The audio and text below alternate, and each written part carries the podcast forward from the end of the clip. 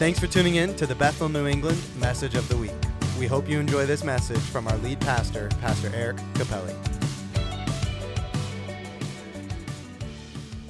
Well, this morning, without further ado, we have the Word of God for you. Are you ready? I'm ready, and I'm born again ready this morning. The title of the sermon series for the month is Send Me, which is a very appropriate thing for missions. The title of the message today is called The Missions Offering. Get ready. Are you ready? I hope so. Often, missions is something we divorce ourselves from. Our missions giving is like what I could consider an alimony payment to appease guilt versus an intentional investment into the global mission of God. This defines some people. This defines some churches. But I can say from experience, and my wife as well, as missionaries who were once supported by Bethel, New England, that that is not the case for Bethel, New England. Bethel, New England has always been a church that believes, invests, and supports the cause of missions at home and abroad. And so I want to encourage us as a church today, and for those that have become newbies to the church community at Bethel, New England, we want to invite you and encourage you to learn to give to the cause of missions. See, missions is not built only on large amounts of money. But as you can see from the BGMC collection that is done by our children, that the cause of missions is fueled literally by pennies from children all across the United States. Missions is supported by faith promises that come from widows and widowers who pledge even small amounts, if it's $5 or $10, but they strategically and systematically give and pray for the cause of missions so that the cause of Jesus could be advanced. This morning, as was stated by Pastor Josh, that those that love and serve the Lord, their hearts overflow with gratitude and generosity. Oftentimes, when churches talk about money and finances, people get a little bit nervous. All the church wants from me is my money. If that is the way you think, you are missing the greatest blessing of your life. For the people that are part of Bethel, New England, that give to missions and the cause of missions, every single one of them can testify to you of how God has blessed them in ways beyond their own human understanding. Come on. So in 2 Corinthians chapter 8 verse 8 through 9, we see Paul writing to the church in Corinth.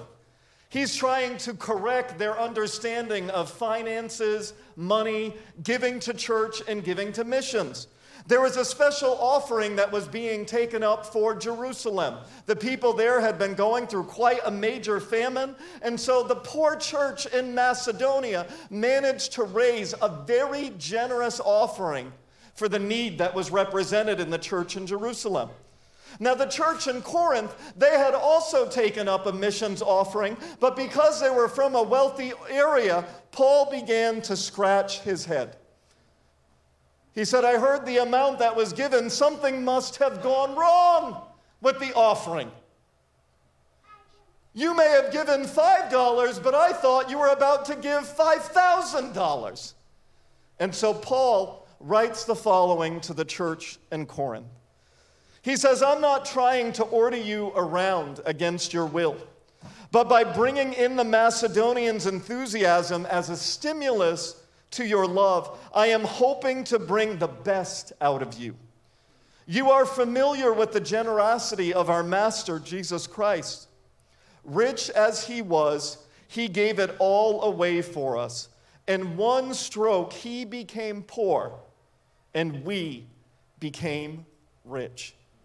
This morning, the very words that Paul speaks about the Macedonians and speaks about the Corinthians, I want to speak to you about today. Because I believe that when we give to missions, I am drawing the best out of my church.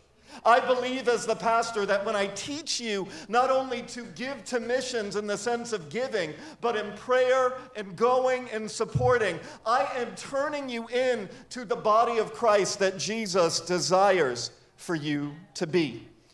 I want to give you three examples today that are all based on Jesus that help us become missions givers in multiple ways. The first one is the example of our Savior. Paul uses this in 2 Corinthians 8 and 9. He says, For you know the grace of our Lord Jesus Christ, that though he was rich, yet for your sakes he became poor, so that you, through his poverty, might become rich. When you understand giving, Jesus is the ultimate example of what it means to give. I remember once being in a service, a men's meeting, and the speaker said to the guys, You know, Jesus has done so much for us, there's absolutely nothing we could do to thank him for what he's done for us. I was the guest speaker there. Picture it. I was the guest speaker, and that's how the person is introducing the service and introducing me. And I said to him, and it was my home church, so I could get away with it, and I discipled this guy. I said to him, Sorry, I need to correct you. Jesus has given us everything, and because He's given us everything, my way of thanking Him is giving everything that I am and have back to Him all over again. So when we say, Oh, I've given, no, we have never given in the extreme that God has given to us. If we understand the very heart of God the Father, He gave His one and only Son for us. Jesus left the riches of heaven and became poor so that you and I could be saved. And then the motivation of our heart becomes Jesus, you gave it all. So now I, I'm giving myself in the offering.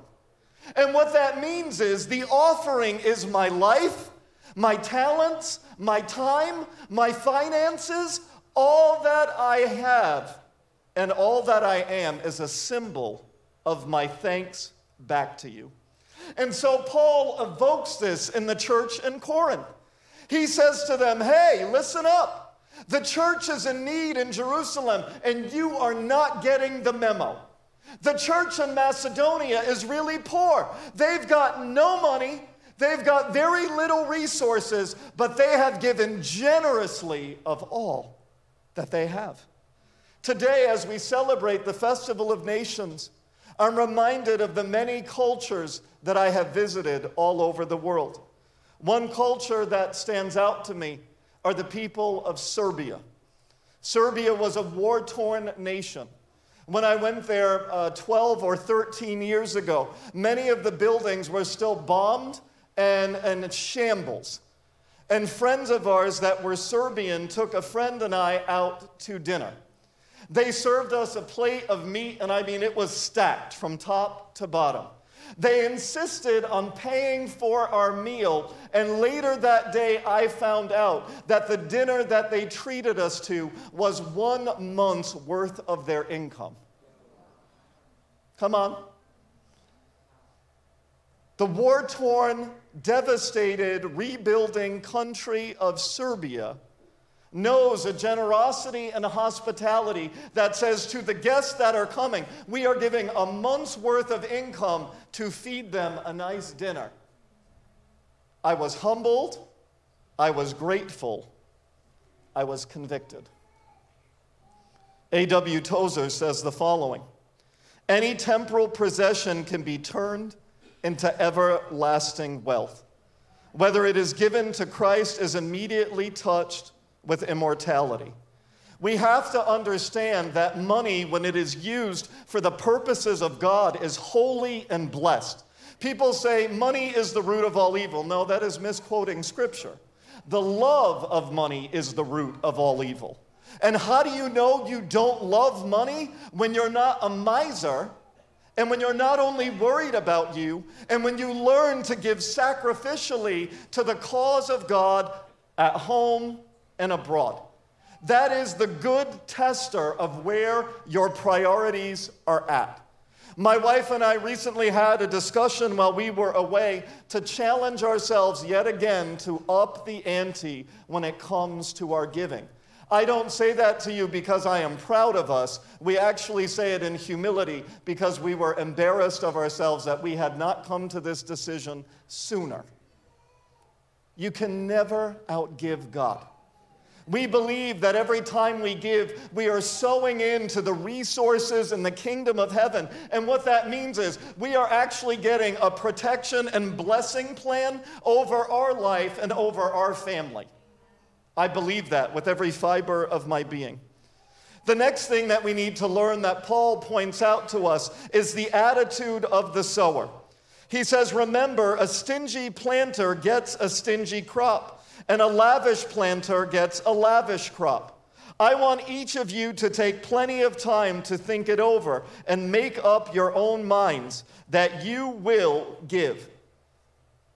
That will protect you against sob stories and arm twisting. God loves it when the giver delights in giving. 2 Corinthians 9 6 through 7. I've said it and I've said it before, and we've heard funny things. The Dutch are very good about giving of their resources to people. And when they give to missions, they give small amounts, but they will give them for 50 years. And so that's always a little bit of a funny kind of change up in the different cultures. But some people there would use the excuse to my wife and I oh, I don't give to the church and I don't give to missions or missionaries because I don't do it with a good attitude. The Bible says God loves a cheerful giver. So I'm not cheerful when I give. One funny story that I love from when we were very little, my mom always tried to instill in us this idea of giving. Even if we didn't have our own money, we were given dollars or coins, or if I sat next to my aunt, she'd give me even larger bills to throw in. And I didn't really think much of it because it wasn't my money, so I would just throw it in and not think anything of it. My mom was trying to teach this principle to one of her grandchildren, and she was in a full church service just like this.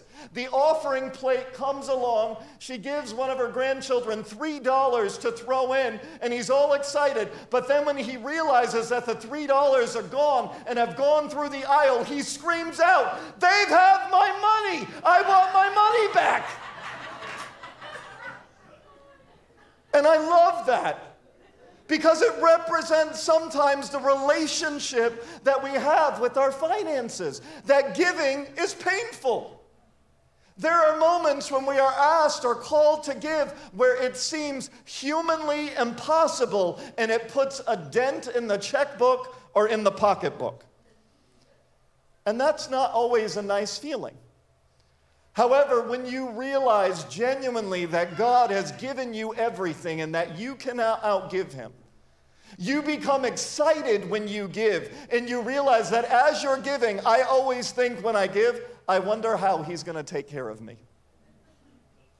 That's what I always wonder. I always think, God, I am inspired and excited about the ways that you are going to give back to me. And therefore, I have learned to become a cheerful giver. I was not always a cheerful giver. I was a begrudging giver when I first started off giving. I didn't know the principles. My pastor was a big giver. Our church was very big in giving. When it came to tithing and missions, 99% of our members gave to missions and they tithe. And you'll say, what about the other 1%? The other 1% were assemblies of God ministers who gave to the network and not to the church. We knew giving. It was woven into the fabric of who we are, and my pastor would not relent until I learned the secret of giving. He was a little bit more brazener than I was. He would go up to people and sit with them after service, and he would say, Hey, God wants you and your money at this church. Come on. We raised so much money for missions. We raised so much money for the kingdom of God. We didn't think about finance because we had it in abundance and we were able to constantly be a blessing. God loves a cheerful giver. And honestly, so do I. Tim Keller said the following A lack of generosity refuses to acknowledge that your assets are not really yours, but God's. I want us to understand this morning that we can give cheerfully because everything that you have belongs to the Lord. Everything you have. Your car belongs to Jesus. Your house belongs to Jesus. Your job and your bank account belong to Jesus. Why do I say that? Because I have seen Christians who literally should have been bankrupt and failed that God provided for them every step of the way. I have seen non believers that looked like they were blessed. They had 401ks and retirement accounts with money from here to Tokyo. Yes, Tokyo. and the company went bankrupt. The stocks hit the bottom. And people went from being billionaires or millionaires to literally having nothing. When the company Enron fell, com- people were killing themselves because there was no money left for them to move forward. My trust is not in money. I love the fact that that is printed on the US dollar. We trust in the Lord. We trust in the Lord. Because every time you take that money into your hands, and we do that less and less nowadays, but every time you've got a bill in your hand, I want you to look on that bill that says, We trust in God. Because that bill will not save you. We realize that inflation can turn the American dollar into a, a, a fossil fuel for us. It will only be worth wiping your butt or burning it at one point. Come on. But when God provides for you, it doesn't matter what country you live in, it doesn't matter what the rate of inflation is, because your God will supply for all of your needs according to his riches and glory when you learn to give and give to the cause of missions.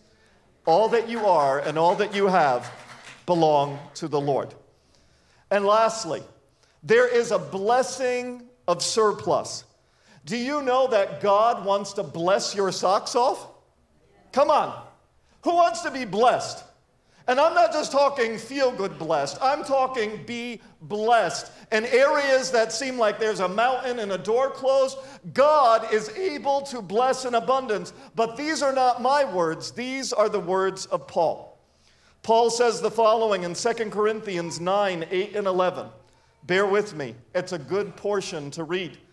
It says, God can pour on the blessings in astonishing ways so that you're ready for anything and everything, more than just ready to do what needs to be done.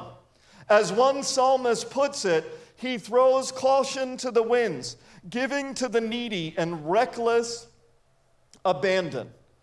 His right living, right giving ways never run out, they never wear out. And get ready for this.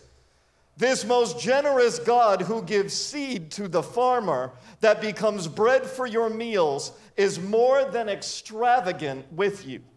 He gives you something you cannot then give away. He gives you something you can then give away, which grows into full formed lives, robust in God, wealthy in every way, so that you can be generous in every way, producing with us great praise to God. Paul is not joking when he writes this scripture. He sees the churches popping up within the Roman Empire, and he sees the influence that giving, and especially missions giving, has upon the churches. If you have a pen with you this morning or your phone, I want you to quickly jot down 10 ways that Paul tells us, and I'm not going to preach them, I'm going to say them. 10 ways that Paul shows us how God blesses your socks off when you learn to give to the cause of missions. Number one, God enriches your church people on a personal and congregational level. As I said, who wants to be blessed? Come on, show me your hand. Who wants to be part of a blessed church? Show me your hand. I'll put two hands up for that one. Learn to give to missions. Number two, you will be blessed abundantly. And he uses the Greek word for all, which means in English, all, at all times. Every season you will be blessed. Number two. Number three, you will have all that you need. Number four, you will abound in every good work. Number five, you will be enriched in every way. Number six, your generosity will bring about more generosity. You know, pay it forward. Your generosity, number seven, leads to the worship of God, thanksgiving. Number eight, you'll meet the needs of God's people, which will overflow in thanks, which then produces double worship. Number nine, your generosity leads to a good gospel witness. Come on. When I am talking to non believers and I tell them how generous you are here at Bethel, when we talk to business owners about Follow the Star and ask them about sponsorship, we first let them know that the first sponsors were people out of our own church. They said, Are these people who own a company? I said, No, these are just everyday people. Some of them own companies, but they believe in spreading the love of Jesus during the Christmas season. And the company owner said to us, Wow, that is amazing. Why? Because sometimes without realizing it, we think our giving is mediocre. But I'm on calls with Bristol and with the CARE network of Bristol. And once in a while, different organizations will talk about helping the community, and they're like, ooh, uh, as an organization, we have a great scholarship available. And I'm like, ooh, I'm interested to know what the scholarship is. And they're like, yeah, we have a $50 scholarship. I'm like, oh, wait, you people got to come to Bethel. And the charity organizations in the city of Bristol, they love Bethel because we always have and will always give extravagantly to the needs in our city. Come on. Coming up soon, we have the Thanksgiving drive. And as people come, they are thankful, they're happy, and we're able to share the love of God with people that are in need. As we help places like the Agape House or the shelter, St. Vincent de Paul, we do these things because the gospel is not only overseas where it's necessary, the gospel is needed right in our very own backyard. Are you ready for number 10? Generosity provides you with a prayer covering by default. What do I mean by that? Well, I know what it's like to be in need as a missionary. And I know when people have given to missions. Let me tell you the story about a little girl named Kayla. Kayla was adopted. When she was found, she was found in an abandoned home, acting somewhat animalistic.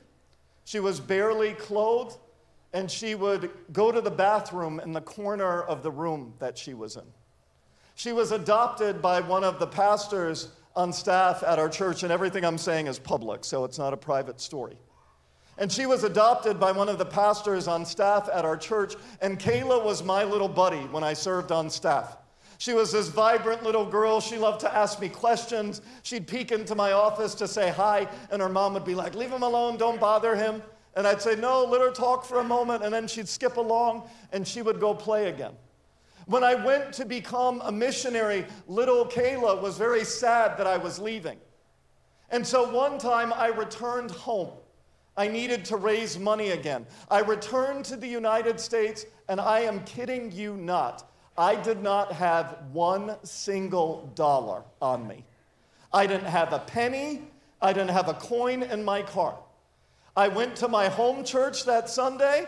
It was Mother's Day, and I thought, this is really embarrassing. I'm home for the first time. It's Mother's Day. I can't even purchase something for my mom.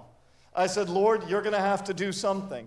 And all of a sudden, I get a tug as I'm waiting outside the church to be picked up. And little Kayla is standing with a Ziploc bag full of dollars, $5, $10, and coins everything amounting to over $120 that she had been saving up for when I returned home. That money got me a Mother's Day gift. That money got me through the moments that I needed in order to raise support again. Never underestimate the power of giving. But I want to tell you something that that little girl has been part of my prayer life her whole life. She is covered in prayer because of her generosity. Do I pray for people that give to me? No, that's not what I'm getting at here. I will never forget the generosity of those that blessed me as a missionary. I will never forget the generosity of those that have sown into my ministry and my life, and I pray earnestly for them. That is the power of generosity. It releases so many things, not only in your life, but in each and every one of our lives. It echoes the very words of Jesus. He says, Give, and it will be given to you. Good measure, pressed down, shaken together, and running over. It will be poured into your lap. For with the measure you use it, it will be measured back to you. In 2 Corinthians chapter 9, verse 19 through 21. Paul points out something very important here. And that is the reason why we base our missions giving not on the speaker, we base it on a certain amount when they come so that no one lacks any good thing. He says in 2 Corinthians 9, verse 19 through 21, he says, You gladly put up with fools since you are so wise. In fact, you even put up with anyone who enslaves you or exploits you or takes advantage of you or puts on airs or slaps you in the face. To my shame, I admit that we were too weak for that.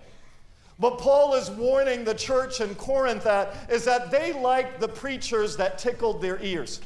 They liked what the Corinthians were calling the super apostles. If you sow into my ministry, you will be blessed. You're going to get rich like I'm rich.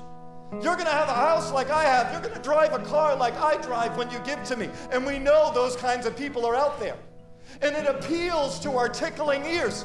When the person begins to prophesy over us and tell us what a fantastic life we're going to have, oh, the wallets start opening up. And I've been in church services like that. As long as the minister is ministering and tickling some need inside of me, then the wallet starts writing out a bigger check.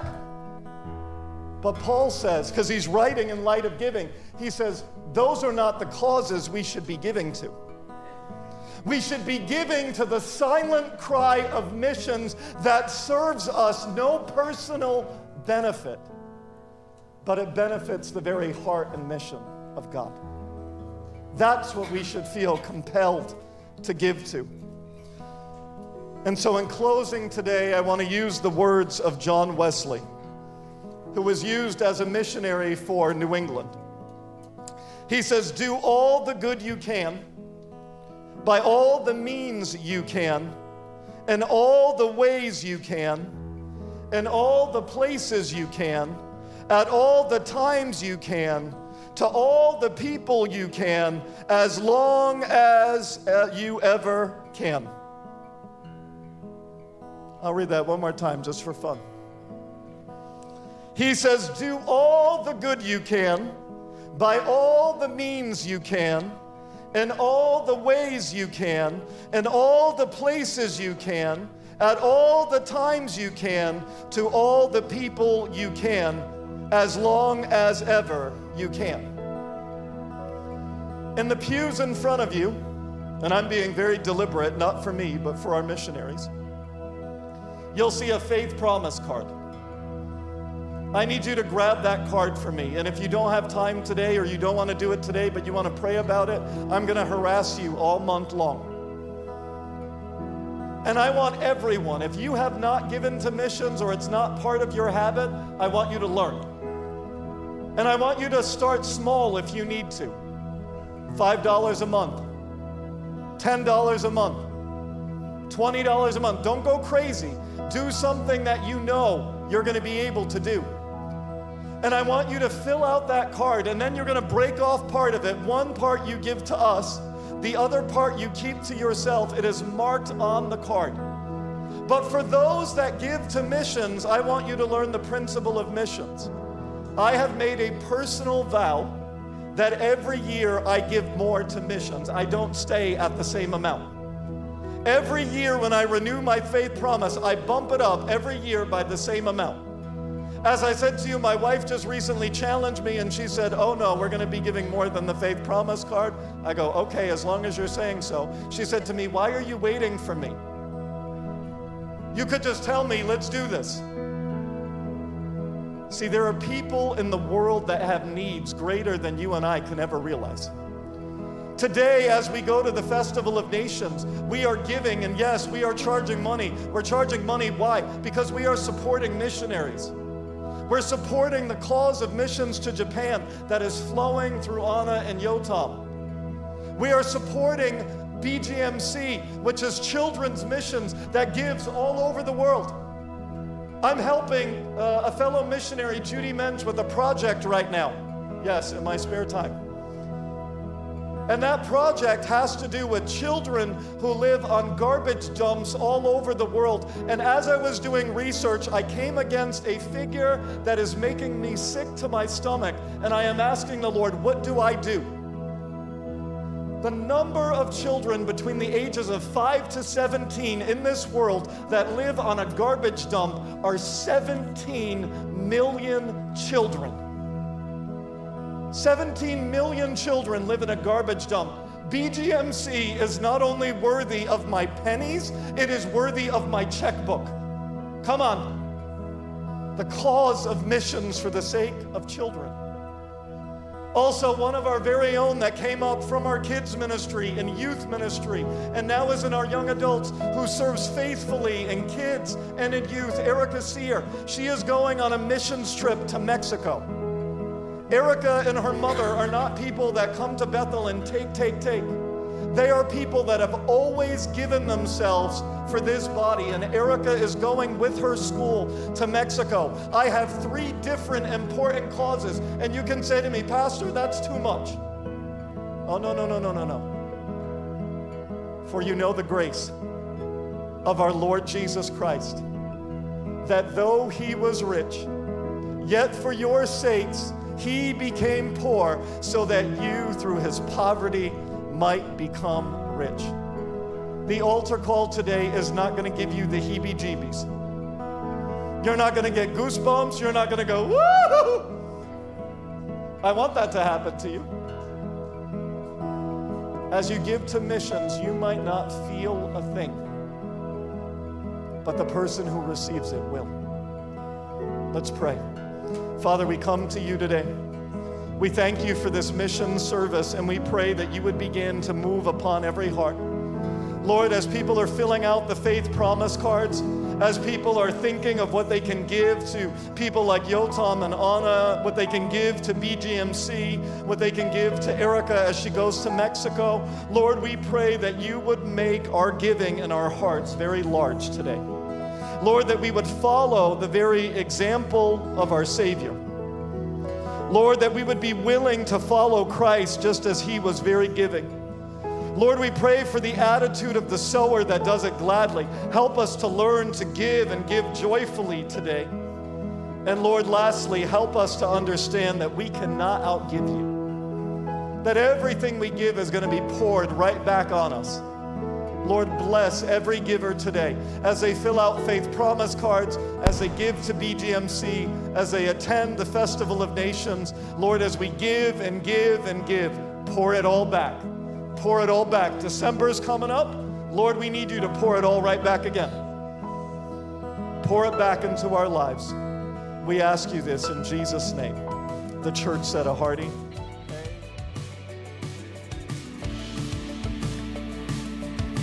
Thanks for tuning in to the Bethel New England Message of the Week. Make sure you share this message with a friend or family member to encourage them today. Head to bethelme.com to stay up to date with everything that's going on at Bethel